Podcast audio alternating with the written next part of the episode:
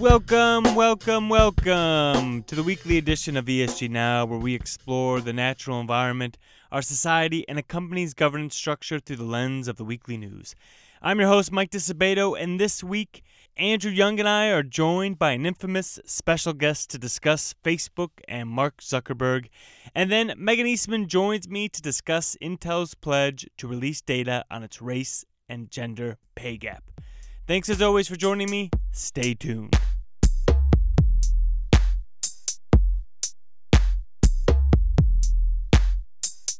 Okay, for our first story, guess who's in the building, everyone? Matt Moscardi. Yeah, Heyo. he joins Andrew Young and me today.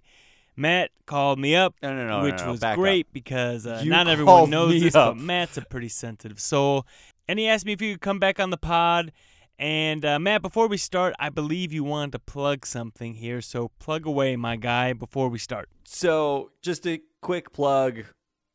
As you're sitting on the empire I built at MSCI ESG, uh, Damion Rallis and I started a little company called Free Float Media.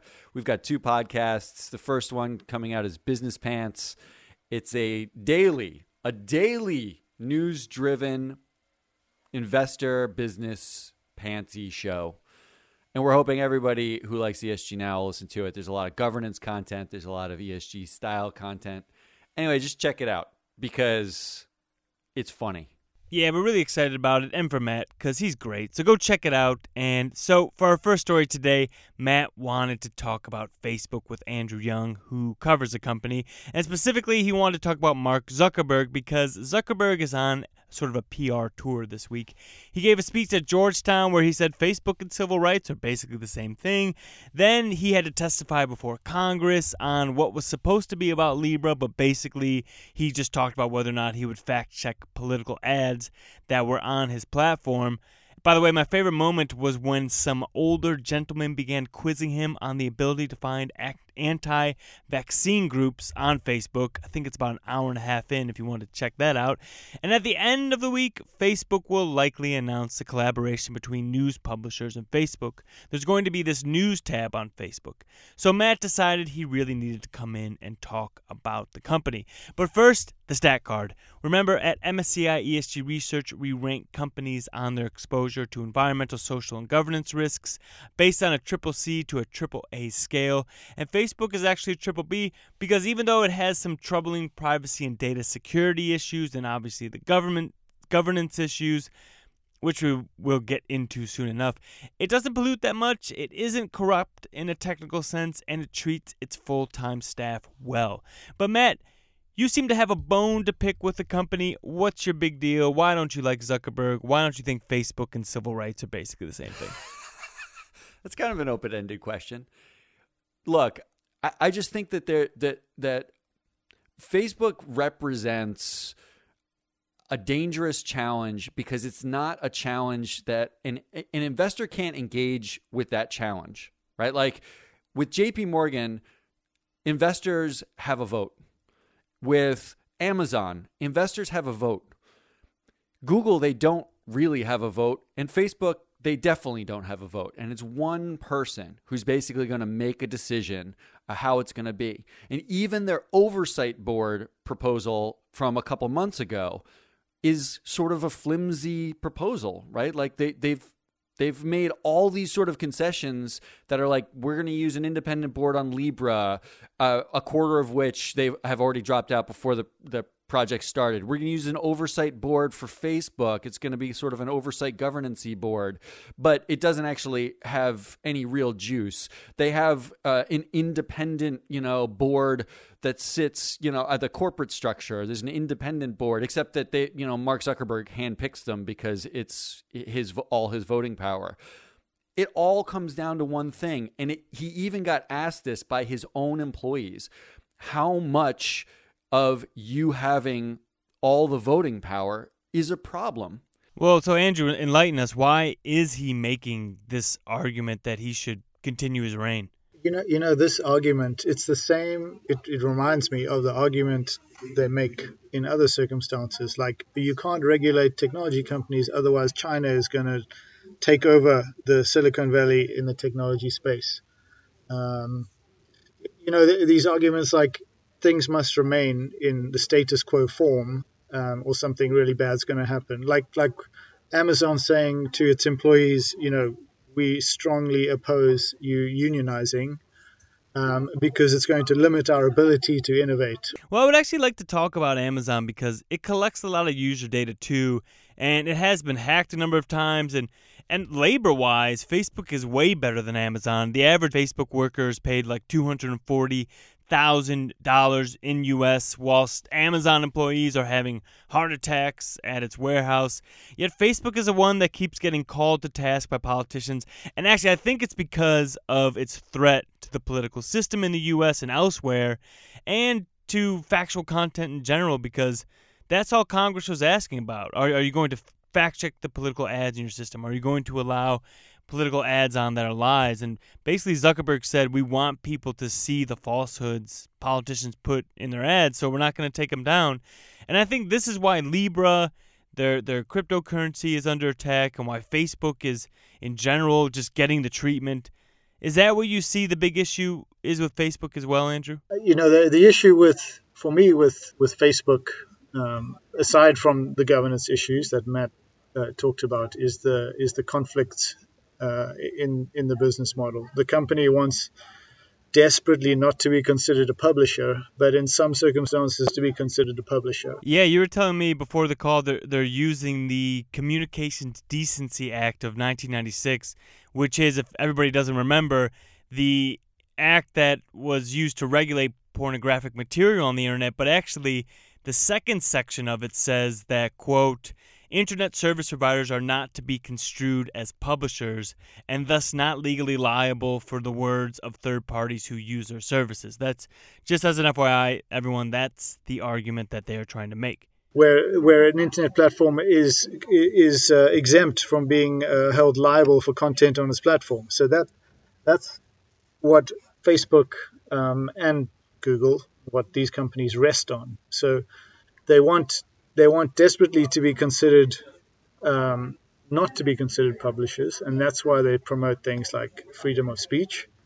Um, because if they are to be considered publishers, they're going to have to do a whole lot more work um, before content can be published on, on their platform. Well, along that vein, I want to make a prediction here. I, I think the collection and monetization of data is going to get much simpler. I think companies are going to just dumb down their data harvesting techniques. Like with TikTok, TikTok doesn't have any of these content issues because they don't ever get involved with politicians, but they still get the same sort of consumer data that Facebook does because people upload millions of videos on, on TikTok and then they tell the TikTok algorithm what sort of stuff they like uh, by liking or disliking videos.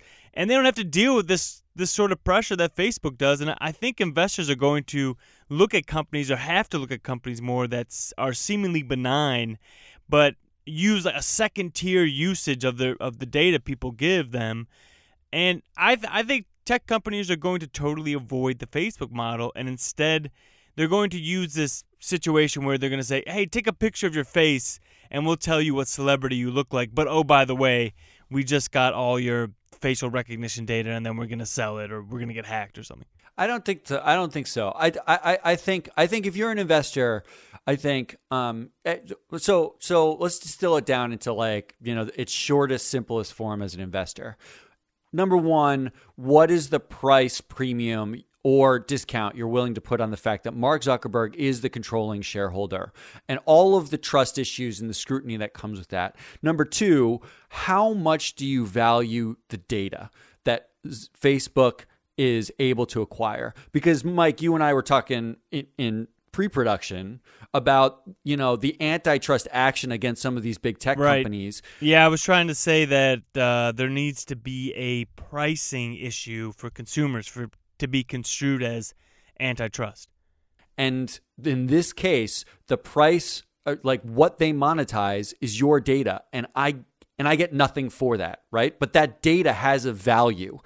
And as soon as an investor can say, this is the value of that data, and it's not just revenue can, that can be generated off of it, then you're going to start to understand well, how much is it worth to take the risk on Mark Zuckerberg or on Jack Dorsey and Twitter or and how much is it, how much is it likely that that data could become even a, a stranded asset or you you're going to have to pay for it, right? Like in Andrew Yang, you know, d- uh, who's a Democratic nominee, throwing out ideas about you know uh, they should send you a check for your data, which is not a new idea, but it's new to the the sort of political platforms, uh, particularly in the U.S. In Europe, they just said data's basically personal data is basically a stranded asset. You have control of it; it's yours, and all the companies need to tell you everything they're doing around it. You know, more or less in general. And in the U.S we're talking about pricing the asset. It's capitalist, right? But those are the two questions you kind of have to answer as as an investor. That's like where you need to start when you sit down and you look at Facebook and you say, "What's the future prospect of Facebook?" It's not just what's their revenue growth model and what's their, you know, broad business model, where's their R&D going? It's what is the price or premium or discount on Mark Zuckerberg and what is the, how much is that data worth per user because that actually might turn into a cost someday. Yeah, Andrew, I would actually like to hear your, your thoughts on this because it's been Matt's claim since day one that data will become a stranded asset. And what do you think about that? Yeah, and you know, there's something to you know, to Matt's point around the, you know, the three massive, luminous red flags, um, and that that Venn diagram when they all meet. And but how and how how does that how would that could that materialize for Facebook? in such a way that your data becomes a stranded asset. And you know the way the way we saw it um, for our industry report was just to say that you know it's it's probably going to come from the European regulators first, where the European regulators might open up your personal data fields. So Facebook will have to share your personal data, and you will have the ability to share it with whatever platform you want. So you know you can create you there will be a you know in order to stimulate competition, maybe there's a platform created with the exact same functionality as Facebook, um, but it doesn't show your data, um, and you have the ability to put your data from Facebook to this new platform. You know then Facebook has to react.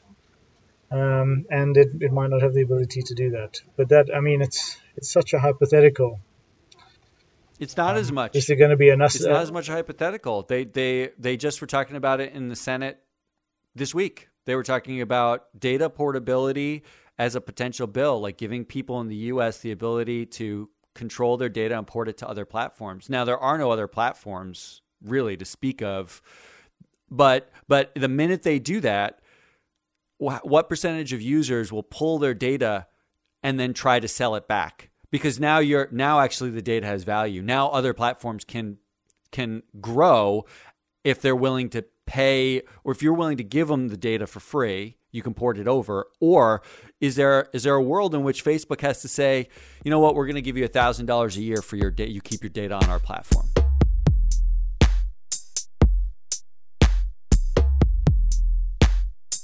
Okay Meggin joins me for a second story because Intel announced its plans to release its pay data based on race and gender. And Meggin is our premier researcher on what a diverse workforce does or doesn't do for a company. Now, this announcement from Intel comes after the company agreed to pay a $5 million settlement after employees at the companies, guess what, complained about pay discrimination based on gender and race. But before Meggin gets going, let's do a quick stat guard for Intel. On a triple C to triple A scale, we rate Intel at an A because even though it has uh, the issues with pay discrimination and actual and actually other issues with their labor force, Intel has industry-leading water management strategies, and its products are really safe, and it cares about clean tech, and it's just a generally environmentally progressive company. So we rate it at an A. But Meggin, this is more about pay and discrimination data and Intel's decision, though seemingly motivated by litigation. This decision to release the data is monumental, yes? This is a big deal. I'm not aware of any other US company that's doing this. Um, so part of what it's driven by, you said, you know, there there's some kind of background of employees making allegations at Intel, but the the EEOC is also required for a brief period that companies report this stuff along with the gender and racial makeup of their workforce. And you know, I won't be surprised if it doesn't continue given the change in administration and so on. But uh, even at, you know a year's worth of data would be really interesting and for Intel to go and put it out there publicly, I think sets a really interesting example. You know, it, it really kind of hangs whatever dirty laundry there might be out for everyone to see um, and ho- hold them accountable to. And you you've written a lot about the fact that diversity and uh, specifically gender and race on having people of different gender and people of different race on your board is beneficial for the company financially. You've written about the fact that innovation is more uh, prevalent in companies that have a diverse workforce.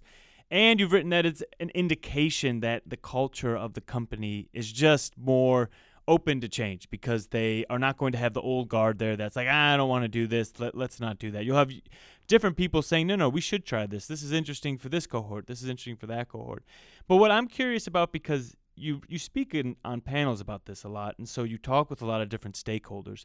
And I'm wondering because this is a a very uniquely human story, what people say when they come up to you. There's kind of two main cohorts out there and some of them overlap so they're not necessarily different people but you've you've got the groups who are really focused on the social inequalities and say you know this is wrong. I can't believe we're still talking about whether this is still a good idea in 2019 like we, we should just fix this. And they want to use their investments as a tool to help uh, bring about change.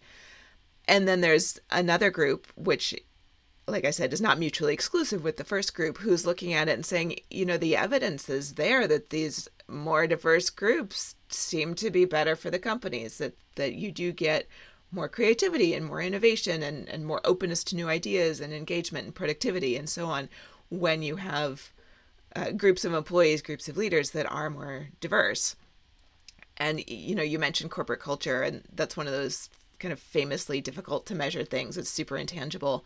And so a lot of what we've been trying to do in our research is kind of figure out what we can measure and then see if we can build up a, a, something approaching a, a, larger picture based on the pieces that we can measure. You know, what do they imply? Are you more drawn to one of the conversations than the other? Do you find?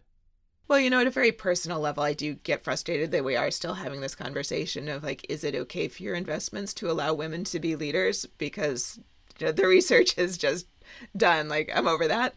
Um, but on the other hand, I I do find their research compelling when we take it beyond the idea of just we should have equality because it's the right thing to do, which I very much believe personally.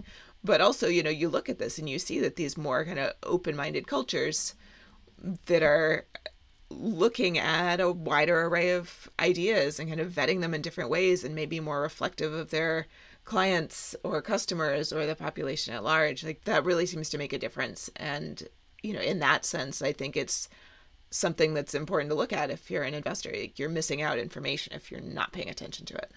It kind of feels like the climate change debate sometimes, where it's like, do we really need to hash out whether or not this is going on? Is this a, is this a necessary debate? Shouldn't we be hashing out how these things are implemented? Is it difficult once this data's out, in the same way once a lot of climate data's out, to then say, okay, we see this inequality is existing are there tangible ways that you found companies are using maybe not explicitly because they haven't released the data but they are implementing programs to help promote more diversity? That isn't tokenism. That isn't kind of like oh yeah we, we hit the 30% mark uh, and then we're done. It's about everything from building the pipeline of people who might be eligible and have the skills to do what you need to looking at where you're sourcing your talent and you know are you looking at all the places where it might be found or or are you just looking in kind of the usual places where you're used to looking or you know in your network which is probably going to look all fairly fairly lot like you. Uh, and then you know what are you doing to make people feel welcome and integrated not just on board but actually included and fully participant and you know able to stay in the workforce and advance? Um, you know there's also some interesting evidence around um, putting that kind of stuff into place and how it's done that makes it complicated that you know if you try and push too hard or you do it in the wrong way you might get backlash or you might get people not taking it seriously as you try to change a culture. You've seen some plateauing in companies where they'll hit these marks and then they'll just stop for years on end. How do you think uh, stakeholders will will use this data going forward to uh, prevent those plateaus from happening if you could speculate well, for the things where there is data, it's a lot easier to push. But then you get other kinds of pressures, like uh, for the boards in particular, there have been regulatory moves. Um, some countries in Europe, also countries in Asia, and, and most recently California, requiring minimum representation. Um, and that's the sort of thing where if it's got any teeth, the companies tend to come into compliance. I mean, interesting side note there actually, uh, there's a handful of European countries like Norway that have been doing the board uh, quotas for quite a number of years now. And what we saw in the data was that you know they they put the quotas in, and the companies in that market got up to where they were supposed to be. You know, they somehow found directors that met the requirements, and then the numbers, like you said, kind of plateaued. But then some years later, they started to creep up beyond the minimum requirements. And the way that I've interpreted that is that the people's attitudes and culture and what seems normal takes longer to change than the regulations do. Nice. Thanks, Meggin. Great talking to you, Mike.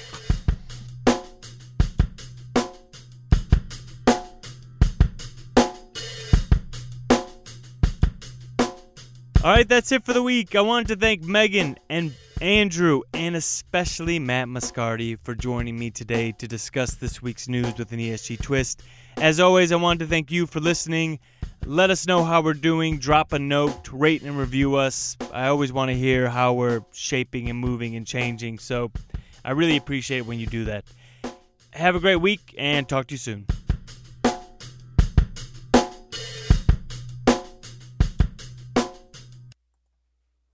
The MSCI ESG Research podcast is provided by MSCI Inc.'s subsidiary, MSCI ESG Research LLC, a registered investment advisor under the Investment Advisors Act of 1940.